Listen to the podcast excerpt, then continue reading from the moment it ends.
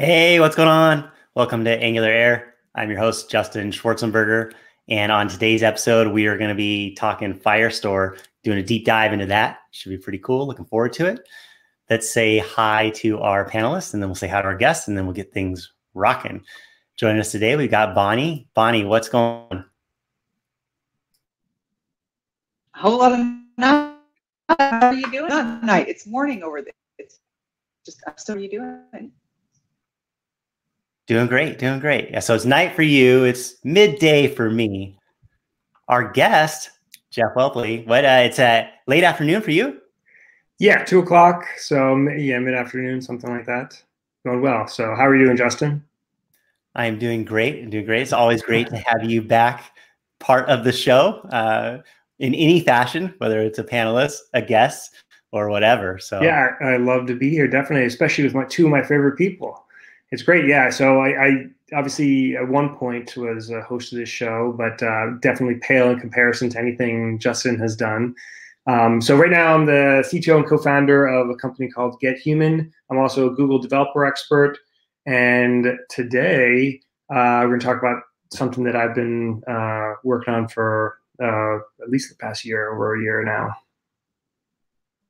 Yeah, Firestore, right? I'm excited because we talked about this a, a, while back, and I remember you were hitting some challenges with it and stuff like that. So I'm excited to hear where you're at on it now and, and learn some stuff. Should be cool. Yeah, definitely. Like just to give some history and sort of my motivation for why I reached out and wanted to talk about this. I mean, anytime you're working on something and feel like you've overcome challenges, at least for me, like I want to share them with everybody else so that I'm sure that they're gonna run into some of the same things that I did. Uh, but in particular, I feel like with the over the past year, I've been building a new application, and it's the first time that I've been having Firestore as my primary database. And I feel like the thing that we're building on top of it is pretty extensive. Like I think we've been maybe not pushing every limit of Firestore, but I've definitely found a lot of edgy type stuff that uh, present some interesting uh, use cases and um, things that like both I've I've talked to the team about and, and some things that have been kind of resolved over time, some things that are not. And so there's really like two things kind of that motivated me to really come on and talk about today. You know, one, like I mentioned, was sharing some of my experiences. Hopefully people can uh, use that to um, learn from it if they're using Firestore or other kind of Firebase databases in the future.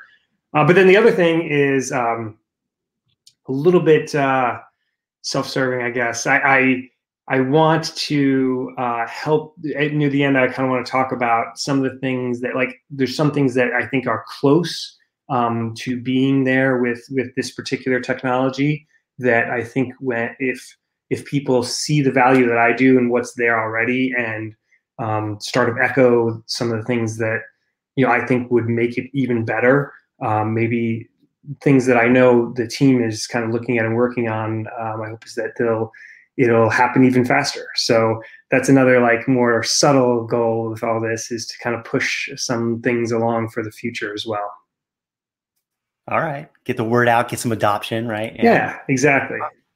Yeah, I like it. so uh, maybe we can tell everybody like what is Firestore? What are we talking about here? In, in terms of yeah, that. yeah. So it, it actually has kind of an interesting history, and I, I definitely don't know everything as far as history, but I think I've looked into it enough that I probably know a little bit more than than most people. So the, the history is that um, on the Google side, so this is all within the Google Cloud infrastructure, right? And Firebase is part of that infrastructure. You know, Google Cloud or Google bought Firebase at some point. In, when was that? Like ten years ago now, something like that. Uh, but at some point, they started integrating them into you know the Google Cloud platform, and Firebase has been focused on web developers and mobile developers. Like that's been the whole thing, like app development, making app development easier. And so the history of Firestore dates back to kind of like pre that, even when Firebase was purchased. So when it comes to databases, Google and Google Cloud have a number of offerings. So, like, have, have you guys ever used any of the different Google Cloud offerings, like other than Firebase stuff, like just on the GCP side? Like they have like Bigtable and um, I haven't actually yeah. used any. I've looked into them, uh, so I'm familiar with some of them, but I haven't actually played with any yet. Yeah, yeah. So they have a, a couple different ones, but the popular or the biggest NoSQL one in the past was a thing called Data Store. That was it was interesting that they called it NoSQL because underneath the scenes it actually wasn't. It was built on Bigtable, which is a SQL database. So in essence, even though like the interface and, and the way you'd interact with it, you'd be saving like JavaScript objects, JSON objects, it would get like kind of deserialized into an actual SQL format with like columns and everything like that. Um, so it, which uh, I, I, actually thought was kind of interesting, even when, because I was using Data Store for a previous project, and it wasn't bad. Like they, it's a very scalable database, very fast, and that type of thing. Um, but the fact is that it, it wasn't truly NoSQL, and there were some limitations that it had as well. And so Firebase was bought by Google. They had their Firebase real-time database, right? And that, um, coming from a different angle, was really good for the real-time development and kind of like it would push down data updates. You could subscribe to the database from your front end and get real-time updates. That was like kind of the big deal with the Firebase real-time database back in the day. And so they had that, but it wasn't really good for being a system of record. I, I don't know if you guys ever tried to do this, but it, the Firebase real-time database had some limitations just in terms of like um, consistency and like uh, you know trans- lack of like transactions, things like that, where it, it made it really hard to have it for a legit app like as a, as a system of record. Like it was good as that kind of like real-time push note um, mechanism but not as your main system of record.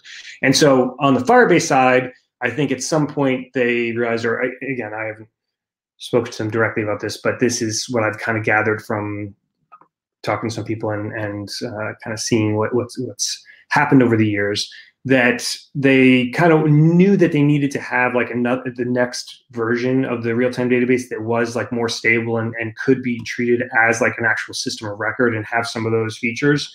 And so that's when they started you know they built um, you know firestore or that was the kind of intent of building it.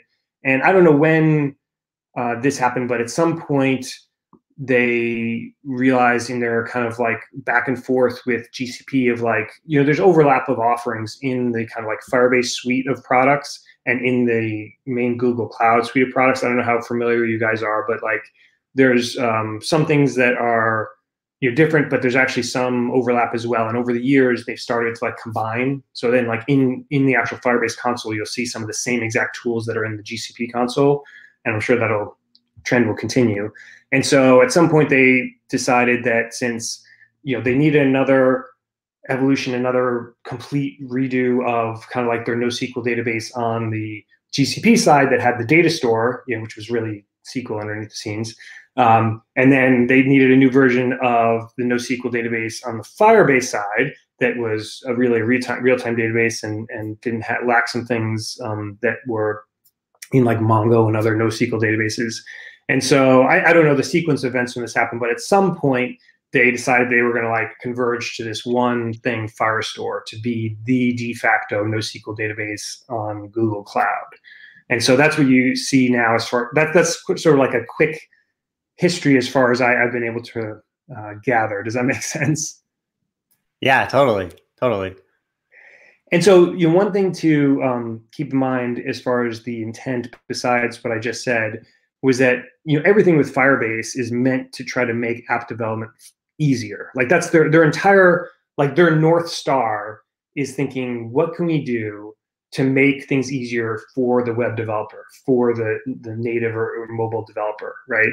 And that in in creating Firestore, the idea was okay, yes, the, the real time thing was extremely useful and, and people like that but how can we make this not only make it a system of record, but the one thing which I think was super interesting and I think very unique what they've done is make it so that you can use it directly from your front end without any API middle, in between, without any backend. Essentially, you can use Firebase as your backend, and it, it's it's a sort of different view um, with the way they do it than some of the other backend as a service offerings out there which um, still have sort of this middleware layer on top of it. They sort of went with the approach of like, okay, we're just gonna make our database with features that allow you to connect to it directly from um, the web and make it uh, you know the biggest trick to be honest is the security side of things um, like that's usually where you get caught up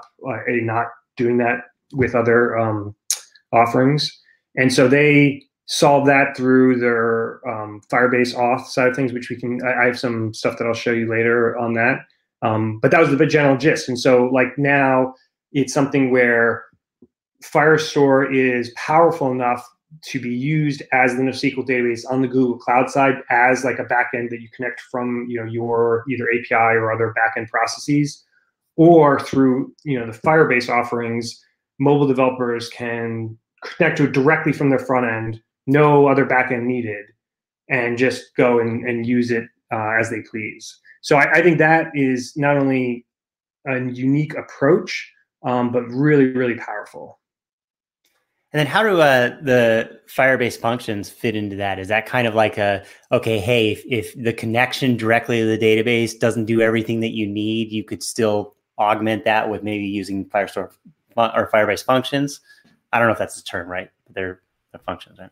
Yeah, yeah, functions. Yeah, no, that, that's correct term. So there's a couple ways in which functions are, are used in terms of what we're talking about now, there's kind of like I, I, put two primary things, two primary ways, and then there's some other stuff as well. But the two primary ways are one thing we do is we utilize. You could theoretically go directly to Firestore and use their security rules to protect um, different data sources for everything. But I found that it does get tricky, and, and I do want to show you the security rules when I start sharing my screen uh, a little bit later. But certain things that you try to do, even though the security rules system that they have set up is very flexible and powerful, it, it can't handle everything. So like when you run into like these cases where you need to um, do something to the back end, but you are worried about exposing it to like the front end directly, um, then yeah, you can you can create a, a function where basically you're calling out the function which is more secure and and then it, it has a higher level of access to your database. So that's like that that's one main thing. And then the other one is through triggers, uh, which I use heavily, like in our in our application that we've been building, where uh, and it's super powerful, where you can basically set listeners on different collections, different pieces of data, so that if it's added, updated, deleted, or or whatever you want, that then it, it, triggers a function to do some piece of work. So there's many, many different things you can do with that. Most of the time for us, it comes down to like data denormalization and or replication, where we have like data copied throughout different collections or to another data source altogether. And so like that makes your life much easier in order to kind of like wire up those types of things. Yeah, it makes sense. I think also too in terms of like maybe some business logic or um, data protection in terms of mm. data that's going in. You know, maybe utilize unless there's some way to do that just directly through the database config.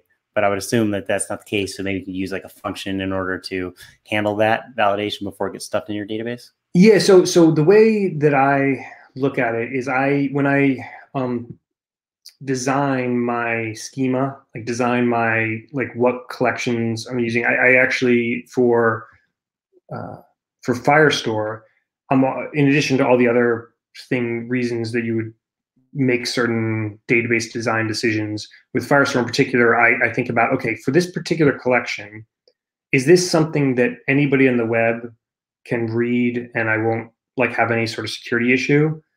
Or is the and it, it, can they update it or whatever without any issue? Or what are the protections like for this particular thing?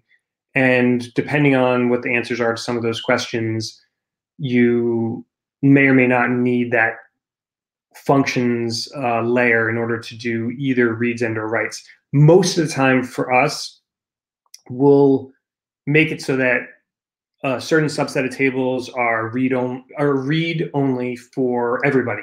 Like it, anybody in the world can read them because it's public data and it's not that big of a deal.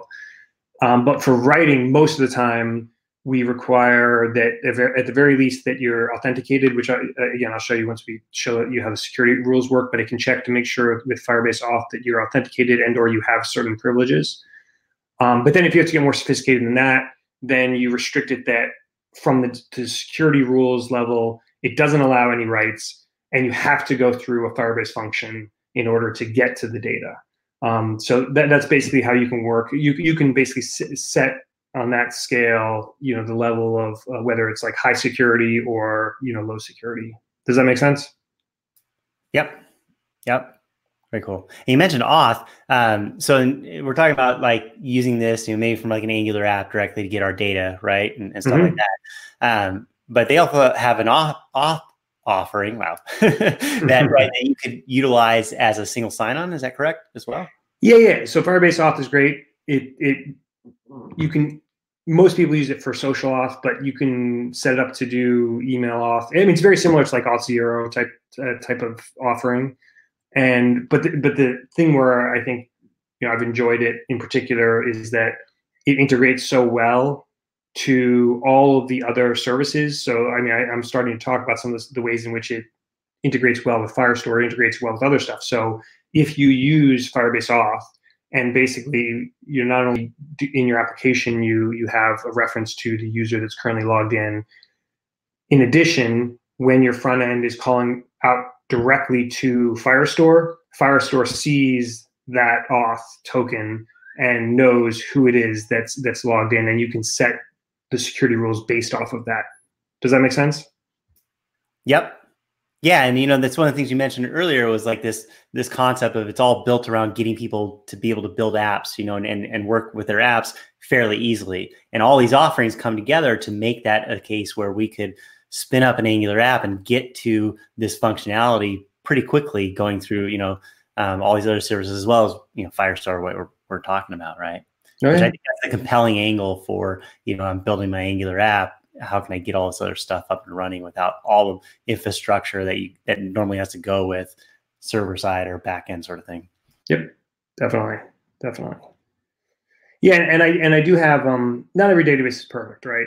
Like there's that would be great if it was, but uh, no. The, the reality is that uh, there's good and bad things. So like when I look at at Firestore, I, I have a list of in my own head, you know, what what's like the strengths, what's good and what's bad and it, I mean, at a higher level, we just mentioned it that it, it's it is really good for you know basic you know mobile apps, people that are you know don't aren't really back end heavy or whatever. They're they're just want to build something right. Then it's amazing, amazing.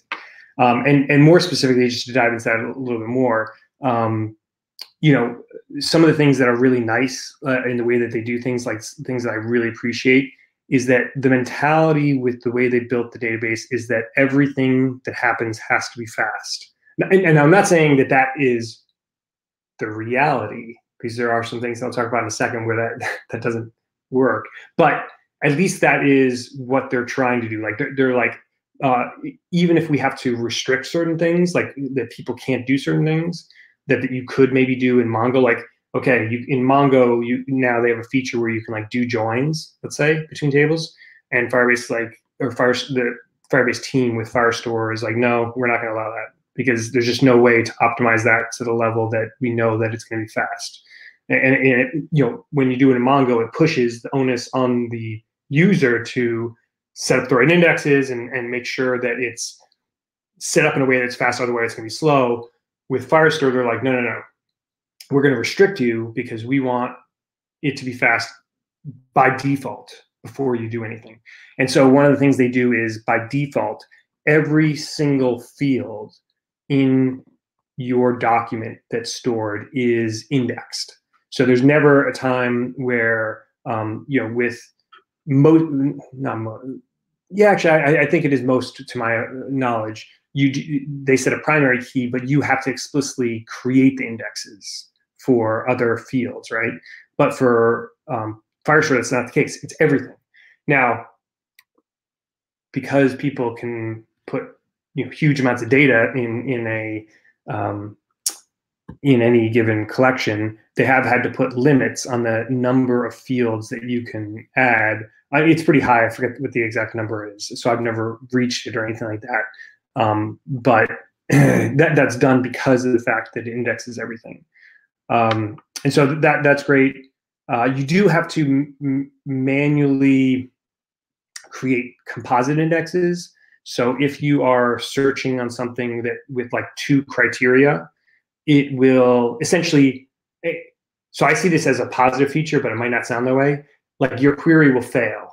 Like uh, if you try to query something with two two feet different, like uh, you know, if the create date is greater than yesterday and status equals good or something like that, like that's that's two criteria.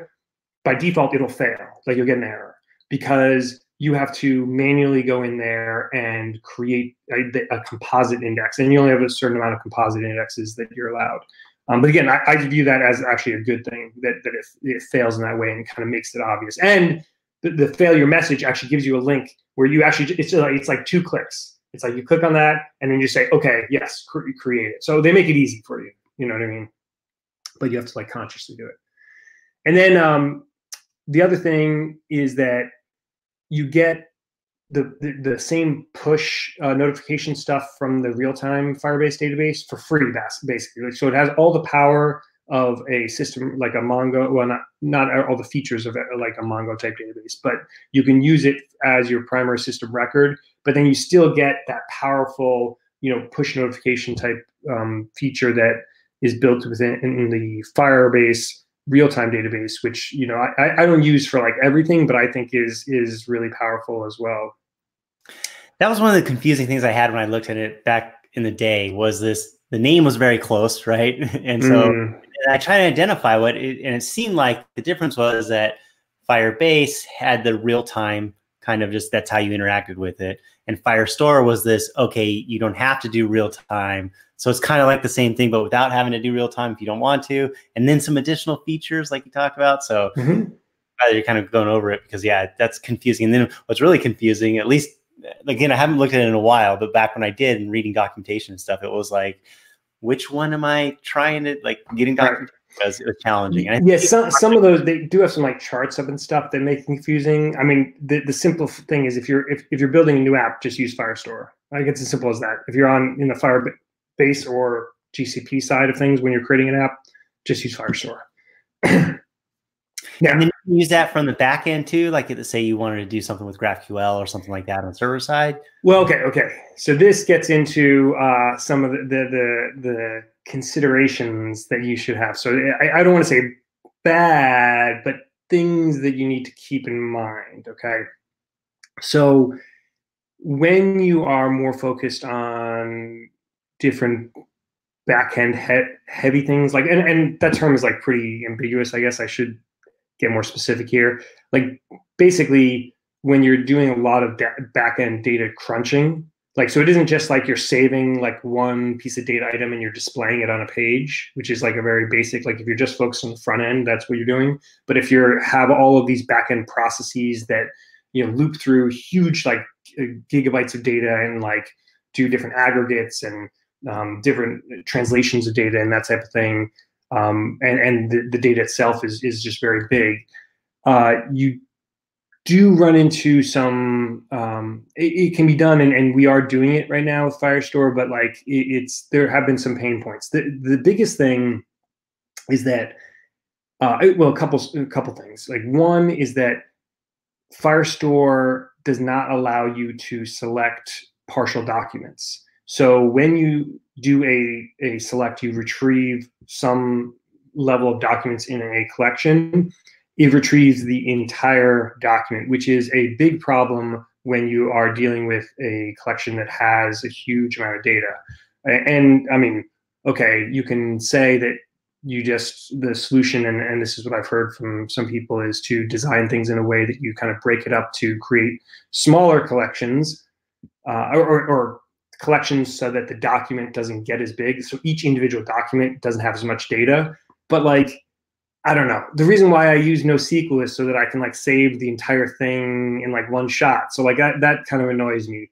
And, and if, if basically, if there, it shouldn't be that, I, I won't say, I don't, I don't know what kind of technical hurdles are involved with it. But I, what I would say is it would be a huge plus in to, on top of what they already have if in the future we were able to just take like okay select just the the name like one field from these thousand documents which should return in like like be a, a super fast uh, query. But i think that they're running against um, some of the design decisions they made like at a lower level um, make that probably more difficult than it seems like it should be i guess. Um, but that's just like a, a, thing that should people should be aware of. Um, and it, you know, in terms of doing like bulk operations, like there's there are kind of limitations. Like certain things that you'd be used to doing in like Mongo, like are really tough. So just an example, like in Mongo, you could do update um, all uh, all documents that have a status active, change them to like non-active or something like that, right? And uh, Mongo set up in such a way that you that that's just like a one line query, or it's like it's like a one line from the command line, and it can usually do that pretty quick. You know, assuming that there's an index on on the whatever the criteria is. That doing that same thing in Firestore can be really difficult. Well, not difficult, but it can actually be expensive um, if you have a lot of data because there is you have to um, you can't just do an atomic update like that they, they just don't allow that at all like it, it, uh, on a bulk basis like you you have to actually select everything you have to actually get all the documents which again if they're big each like it might be kind of like slow and then uh, look through each and then you can do bulk updates but it's it limits it to 500 at a time so you would like update 500 in batches, but like if you have like millions of documents, that still takes a long time, right? So there are some things like that where uh, I, I, still, it's my understanding that that type of stuff will be improved over time, but like current day, that's like some some things that make the applications that do heavy data processing uh, makes it uh, a little bit more painful. Like uh, one other thing is, um, you know, backup and restore. They do they do sort of have this, but um, like when you try to restore uh, a backup, they they don't have the ability to uh, overwrite. So you actually have to manually delete everything, and, and that requires you actually again you can't just say delete everything. You have to actually loop through each document and delete each one. So th- there's like little stuff like that. Because it's because they were weren't designed for these these heavy data processing type things. They they were designed for web apps, right? Um, so again, that, that that's uh, take it for what it will. It, it may maybe a lot of uh, my pain there is because I'm trying to use it for something it wasn't necessarily designed for. But I, I do think that those things that I just mentioned are fairly well, I, I, don't want to presume how simple they are to, to, fix, but like I, I, I could foresee a world where those types of things are not an issue like uh, in, in the near future, um, depending on what they do, how they how they kind of progress with Firestore in the future. Cool. Cool. Yeah, we actually had a question in the chat about what level of application can we use Firestore for, and I think that was like a good summary right there of think these things to think about, right? Where it fits well, or maybe doesn't fit well, where you have challenges. So yeah, yeah, definitely. We had another um, question about uh, really quick about uh, cost wise benefits of Firestore versus something like MySQL, right? Um, and I guess maybe that's in terms of well, MySQL, we're we're having our own installation that we're managing, or we're hosting that somewhere, managing that versus mm. Firestore, which is doing, you know, we get all the the database management for us, right, as part of the service. That, would be my assumption. Yeah. So, so I would say like cost wise, that's one thing where Firestore is like a huge winner as well because a the Firebase like uh, free tier is like really generous. Like most people will not get past the free tier anyways. But even if you do, there is a uh, for people that are just starting to build a company, there is a startup program where most people I know that um, are again just starting a new company and apply for this are able to get you know enough credits where it's again you know essentially free for like the first year or something like that. Um, even for bigger startups, you know, there, there's stuff that they could do. But even when you get past that, the, the, just the basic thing is pretty cheap when you compare it to other um, comparable things. And I don't have like specific statistics on me, but like just like my own feel. Like this is an, an anecdotal thing, I guess, because like I have, you know, paid for Mongo, I paid for like other you know SQL services, and it, I just like anecdotally, uh, th- this is very reasonably priced. So like I, I don't see that as an issue at all. Cool. Cool. So I do have some things to show if you want me to. Yeah, that'd be awesome. Cool. So I, I basically, I, you know, in using Firestore for a while, I, have I've a couple tricks and, and and stuff that we've kind of developed over years that I think are pretty useful that I, I want to um, showcase a little bit, and hopefully it'll help you guys as well. So I'm gonna uh, share my screen. Let's see. Okay, does everybody see my screen? Yeah, looks good. Okay, so okay, so the first thing, um, sorry, I'm just looking at my notes. So the first thing I'm going to talk about is triggers. So I mentioned that you have the ability to set up a sort of listener on a change within Firestore so that it triggers a Firebase function to do something. And most of the time, I use that for data denormalization or copying data between places. And I want to show you an example of what that's like or the way in which we're doing these. I mean, there's different variations of the way you can do this. Um, but this is this is a little uh, wrapper that I that I created to essentially um, set up a trigger. Uh, the actual thing. Um, and Jeff, can you bump the the zoom up? Oh yeah, yeah, yeah definitely. That'd be cool. Thanks. One second. Uh, isn't it Command Plus? Command Plus, yeah. Why is it not? Sorry about that. Might be able to get to it from the command palette too. I don't know. Um, which one? Uh, the like the command P or, or command shift P, I think, for the command palette. And yeah, and then zoom. I don't know. Maybe zoom. Zoom in. Oh, you're equal. Looks like equals. Yeah. Oh, that's that's weird. Isn't it, it just command plus? Yeah, that's what I thought it was. Yeah, by default, I think it is, but no. Okay. Anyways, uh, cool. does it, is this pretty good? yeah, that'll work. Thank you. Great. Okay. Um, so I, I, create a little abstraction here. So like uh, some of this code might be like a little bit obtuse, but you know, essentially when you run your fun, like this is our entry point for our functions when we deploy Firebase functions. And I have it set up sort of dynamically so that it's uh, looping through all of the create triggers that we store in a collection. And it like it, the key thing is that you know you essentially are just on exports. Whatever you export ends up being a Firebase function, and so you can basically do a lot of different things. Um, you can you can also do it on like request too. Like so, this on request one, a Firebase function on request is the thing other thing we talked about, Justin, where when you want to actually use it as like an API, like to get access to the database.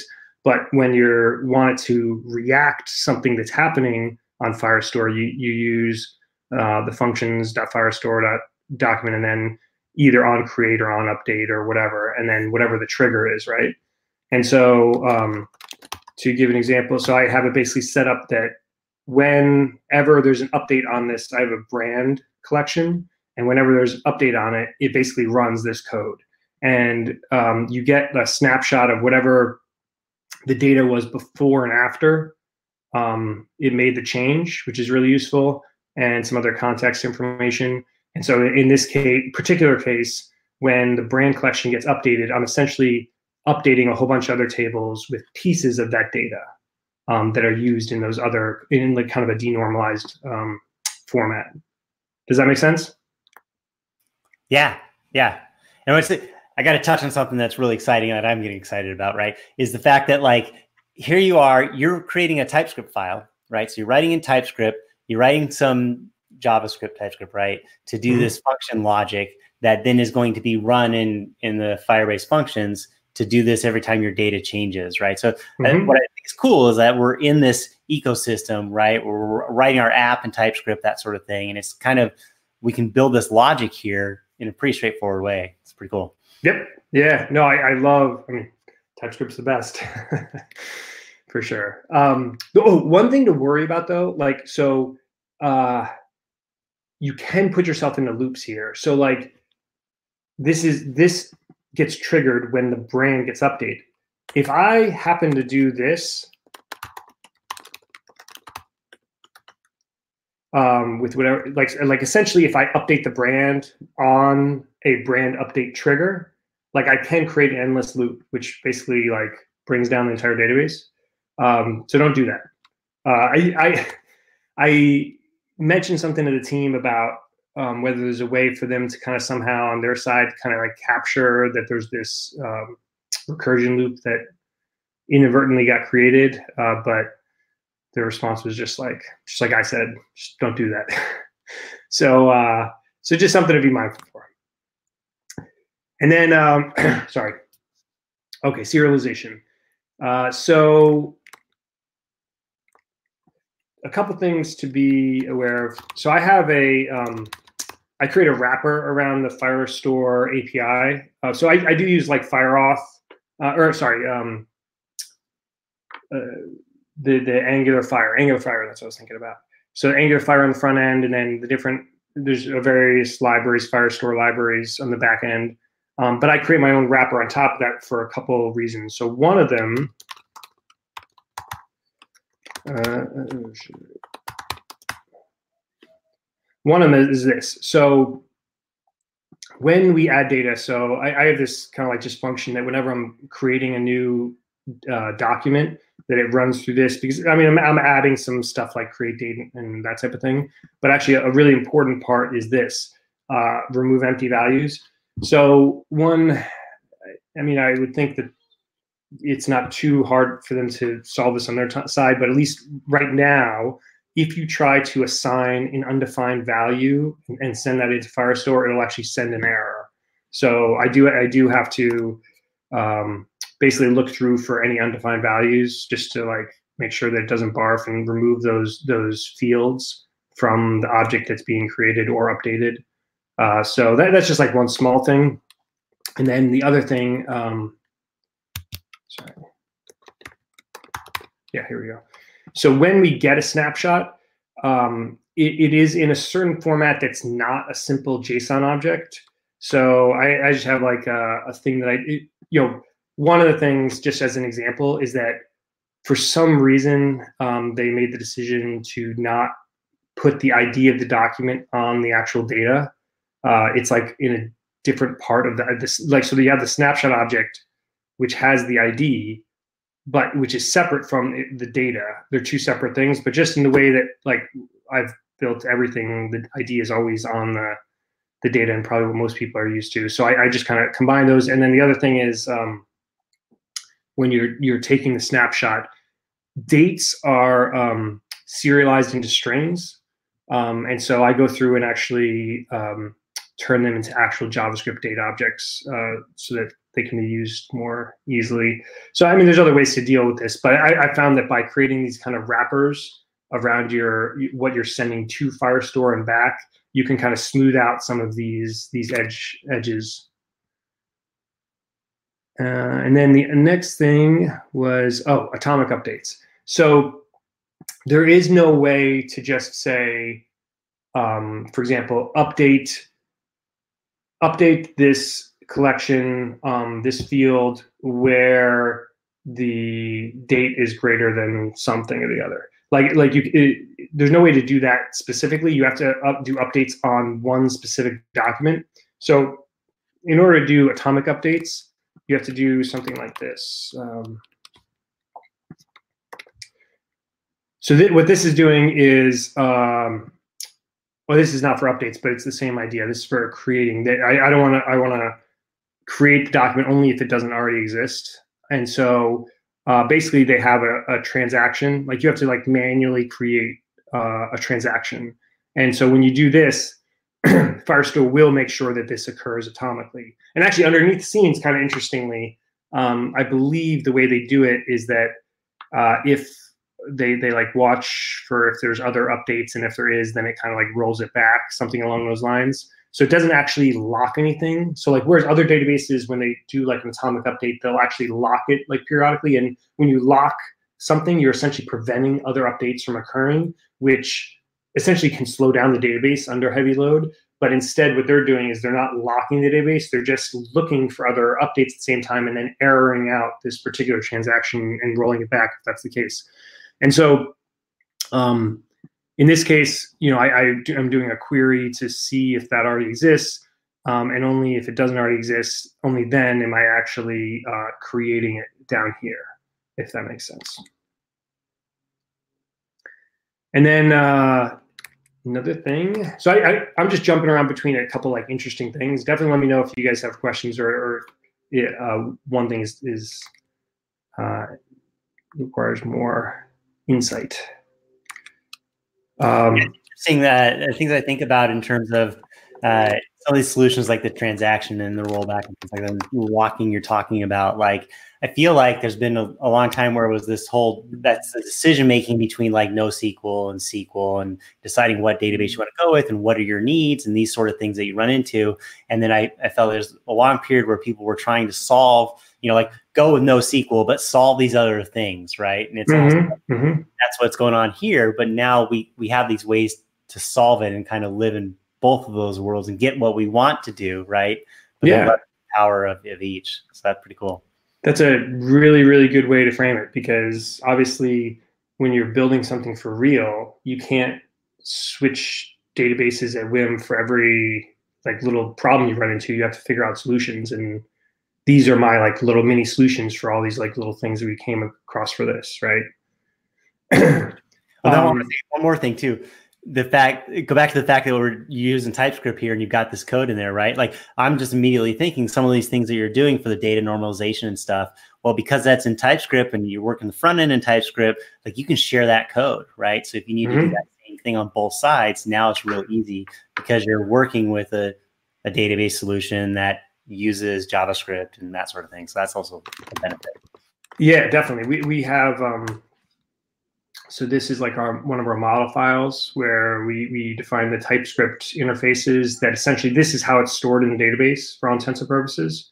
And this is shared between the back end and the front end and is used to kind of like make sure everybody has the same format for this stuff. So yeah, it's really useful. Um, one thing, so when you're updating a, a set of docs, I said that it can be it's not totally straightforward, and you have you have to there's a limit of 500 documents you can update at a time. So I wanted to like for this and a lot of things, I I, I wanted to make sure that all the different quirky edge casey stuff for Firestore, I didn't want to push down to the front end or push down to like all my code throughout the entire code base. So that's why this wrapper helps smooth that over. Like I, in this particular case, I, am allowing the front end to just say update all of these docs, and it's only underneath the scenes. Like uh, uh, this this wrapper function is doing all the hard work, where it's actually breaking up. Like first of all, it's getting okay. These are all the docs that have to be updated, right? And it's breaking it up into like batches of 500, and then actually um, using the the Firestore batch um, mechanism to essentially do 500 updates at a time. Um, but that's like from the front end code perspective, you don't even know that this is going on. You're just saying, just update all these docs. You know what I'm saying? Quick question on that. Uh, have you run into any scenarios with like the transaction and something failing and having to roll back during that batch? How does that work? Yeah, yeah. With this particular one, it is a problem because I I couldn't wrap a transaction around all of this. There are limitations with the transaction, um, and one of them is like I think there's it's only one update allowed per transaction. So you could do like multiple queries, but you, you can only do one update. Um, so you know that's a risk with it. The my implementation of this that is a risk, and I don't necessarily know what the solution is to, to say. Like essentially, what you're asking is you want to be able to do like an atomic update across many documents, and to my knowledge, I, I don't think there's a way to do that in Firestore. So, Um, and, and I mean, like that, that's the thing is that sometimes, you know, it's not that big of a deal if, if your data gets like out of sync or whatever. And I, I think I just made that determination with some of the stuff we're working on. But if it, for some apps, it's like, no, there's just like no possible way we can do that. Um, and if that's you're in that camp, then yeah, I wouldn't use Firestore. Um, and then another thing I was going to show is, uh, oh yeah, yeah, right. So when we're doing queries too, in a similar way, we're wrapping the params. So like Firestore has its own syntax for how you do queries, and just uh, with the way that um, I'm used to things, I, I didn't want to necessarily use that. So just as an example, um, if we go down to like they do it, uh, it's essentially a chaining of like select, order by, like there's uh, functions that are that you chain together in order to do the entire query. But I wanted to essentially have my own like JSON um, for actually doing that. Uh, like a format in TypeScript that defines that. So I, I basically created this where this defines essentially all the stuff that you can do in a, in a query, but just in a JSON format, uh, which is not necessarily what they kind of like accept into the API. But then I have um, this function that basically translates that JSON format into this function chained um, API of you know selecting, ordering, limiting, you know uh, the different uh, where clauses and that type of thing, and does a couple other things as well. But it's just really useful to have this kind of wrapper function for that as well. So you've essentially made your own DSL for communicating with that, right? In, in a layer. Yeah, yeah, yeah, exactly. So and it just it's funny. Speaks to the last point we brought up as well. Like besides overcoming things that seem like obstacles. I also there, there's always going to be in any technology or API certain things that you don't like. It's just more of a personal preference that you don't like like uh, like the API that you, you like for the most part, but then there's like these other little things. But whatever, just create your own wrapper on top of that, and then you don't have to worry about it. Um, so I, I it always it seems weird to me that people that complain about those kind of like more like presentational type stuff that can be you know is, is almost trivial to overcome so and then the last thing i i, I got to share out a different part of the screen um, so let me stop sharing and i'm gonna um, switch to my entire here we go share okay uh, can you see my can you see my um, console right now? Yeah. Okay. Font's a little small, but we can see it. Oh, yeah. While you do that, I want to say hi. I want to say hi to Alex Okrushko from the Firebase team, who's uh, oh, watching joined. the chat. Great. Hopefully, they don't skewer me afterwards, but uh, welcome. Okay, so um, just don't mess up, Jeff. Yeah, no, seriously. Um, the, I wanted to point out the thing I mentioned earlier about indexes. So one thing is like this. is These are some examples of composite indexes. So like I mentioned, you have to like create your own like, but the single field indexes are automatically created for every field. Um, but you need to add your own um, composite one. So I have a couple here as examples. But then also, um, there's one other interesting thing. I mentioned that there's a limit for the number of fields that can be indexed um, because I mean, since they are indexing everything, I mean, you could theoretically put like a gazillion, well, I mean, gazillion is not a real number, but like you can put a large number of different fields in one document, uh, and that would require a ton of overhead. Oh, and actually, it's not even one doc, like um, if you think about it, in the same collection, it, for different documents in the same collection, they don't have to have all the same fields, right? but every different field you have is going to have a different index like created which has overhead um, from the, the database side of things and so that's why they have those limitations so what you can do or what you should do is when you have a field that you know um, you're never going to query on and has like a lot of variation in it, you should basically add it as an exemption.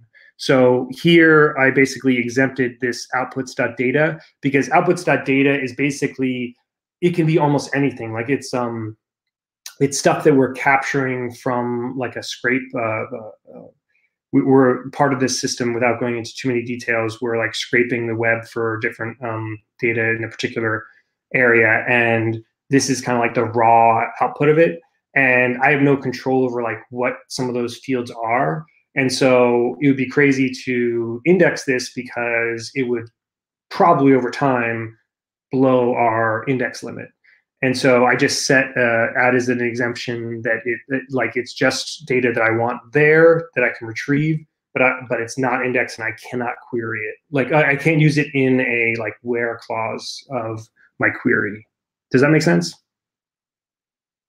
Yep. Um, and then I, I, the last thing I want to show is the data. One real, sorry, one real quick question I thought about. So then, if you have that uh, exemption, what happens if you query that? And it, do you get a nice little error that says, "Yeah, yeah hey, you get an error." Yeah, okay. yeah, yeah, cool. definitely. Um, and then the last thing I want to show, but for some reason it slow. I got to refresh here. Is for database rules, and, and in particular, I just want to showcase the thing I mentioned earlier about using um, the Firebase auth stuff with your rules. So like this is how some of the rules look, and th- this is like one of the simplistic ones, right? That I'm highlighting, where like this audit table, it's basically saying that no one can read or write it. And, and I, to be clear, it's not truly that no one can read or write it. It's just like no um, nobody outside of the privileged. Uh, from the API side, it's using um, credentials that bypass this. So it actually is able to read and write to it, like when you're using uh, like a Firebase function or your own API through the um, Google um, IAM uh, security uh, roles. But when you have like an actual web user who's connecting directly to your database, that this is more for that. And it's saying like, okay, those web users cannot read at all and cannot write at all to this table. Now this one, th- this brand table for reading, they can they can read it if they're an admin. So like you can do like these functions. And one thing I got tripped on um, is I, I, keep on falling back into thinking that this is JavaScript, but it's actually not. There's like I don't even know if it's an actual true language or just their own kind of syntax, but it kind of looks JavaScript e, but it's not really. So you just have to be careful when you you write out this stuff. But um, in this particular example, I'm basically looking at the auth token. So th- this will only exist if you use Firebase auth and you've been validated. You you've kind of logged in.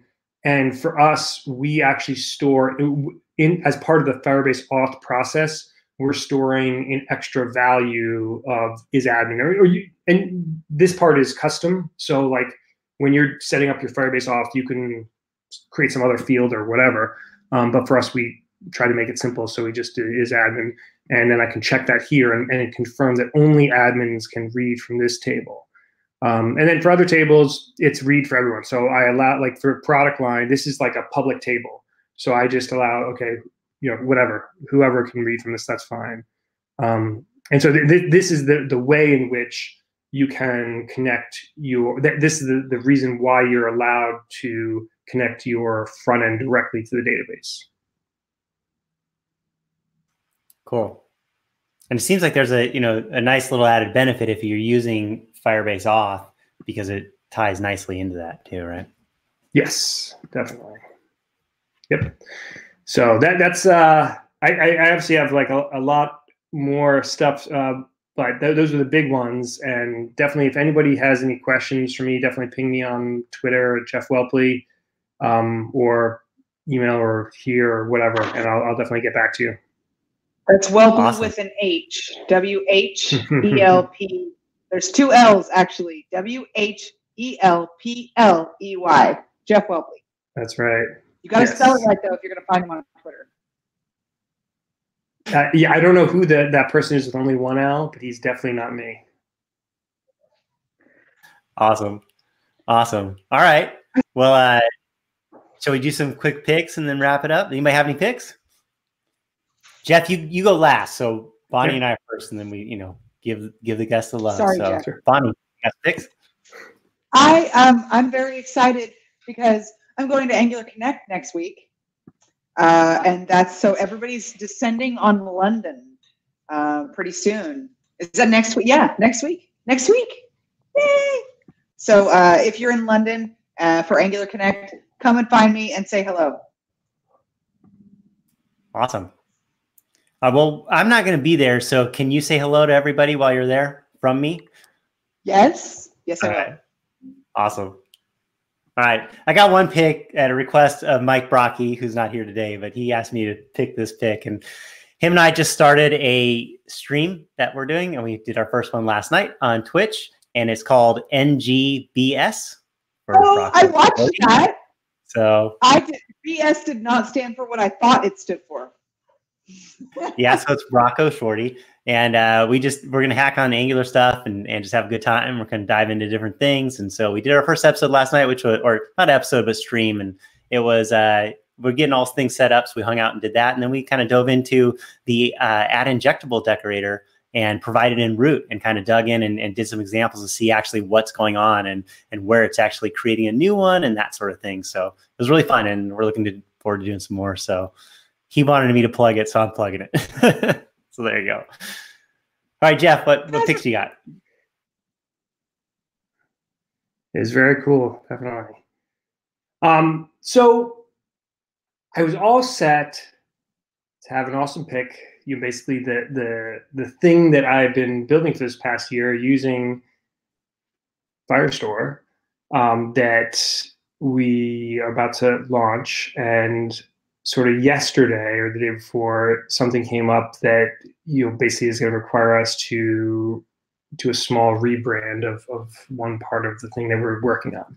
So basically, um, I, I, I'm sort of like picking uh, for the future or something that uh, follow me on Twitter. And within the next week, uh, I believe once we sort this out, we will be launching something new and cool that everyone should check out. And I guess probably I, I am scheduled for, I, I think, a month out Justin for another show. So I, I, think uh, at that time I'll, I'll do the real plug. All right, all right. Well, let us know too. We'll we'll send it out through Angular Air as well to, to get you some visibility on that. Good. Very cool. Very cool. Looking forward to it. Keeping us in suspense. Can't yes. wait. And then uh, you mentioned the other episode. I, what, that's on AMP, I think, right? Yeah, yeah. So I'm looking forward to that. Another thing that I've been doing a ton of work on, and I'm really excited about. I'm actually doing a talk on AMP at one uh, conference in the late fall. So yeah, I would be excited to talk to you guys here about it in about a month's time. In a month. It'll be cool. Yeah. Always good Jeff, to, to have you on and, to- and have you back. What was that? Does, does this surprise have anything to do with Maddie? Uh, no, no, no. It Although, uh, just as an aside, yeah, no, it's something else. But but uh, very funny thing, you know, Maddie. Uh, just a qu- very quick, quick end of uh, Maddie the other day. My my nine year old daughter uh, started bugging us about an iPhone. Like she wanted an iPhone. One one of her friends got an iPhone. Oh. So I said, you know, look, the, the moment that you publish your own app through the App Store, I will give you an iPhone. I mean, Um, she is an international conference speaker, Dad. Yeah, that's, well, that's true. But I, I will tell you that since I told her that, she has been obsessed. She's been watching like videos of like building like uh, iOS apps. She's been like trying all these different things. Like, and, and some of them are like often like weird directions where I'm like, okay, you're like way off, but like it's amazing. Like she is like got the fire under her. Um, so we'll we'll see where that goes. The littlest Dev Jr. yeah, yeah, Yeah, Very she's gonna awesome. give Samantha a run for her money. yeah. Nice. Nice. Well, tell her that we are we are uh, uh, asking about her and that we said hello. Definitely, I will. And Angie too, and Carolyn too. Yes. Just tell them all. Bonnie said Tell 'em. hi, Well, and to come visit. Tell them I said hi and come visit. I, I will definitely. We will soon. Nice. All right, Jeff. Well, it's always a pleasure to have you on. Thanks a ton for sharing your time and the content. Really appreciate it. And as you know, if you don't know, you're welcome back anytime that you want. So just give me a heads up, let me know. Come on whenever you want. But uh, really appreciate it. Thank you. Thank you. I appreciate it. Have a good one. All right, that's a wrap. See, See everyone.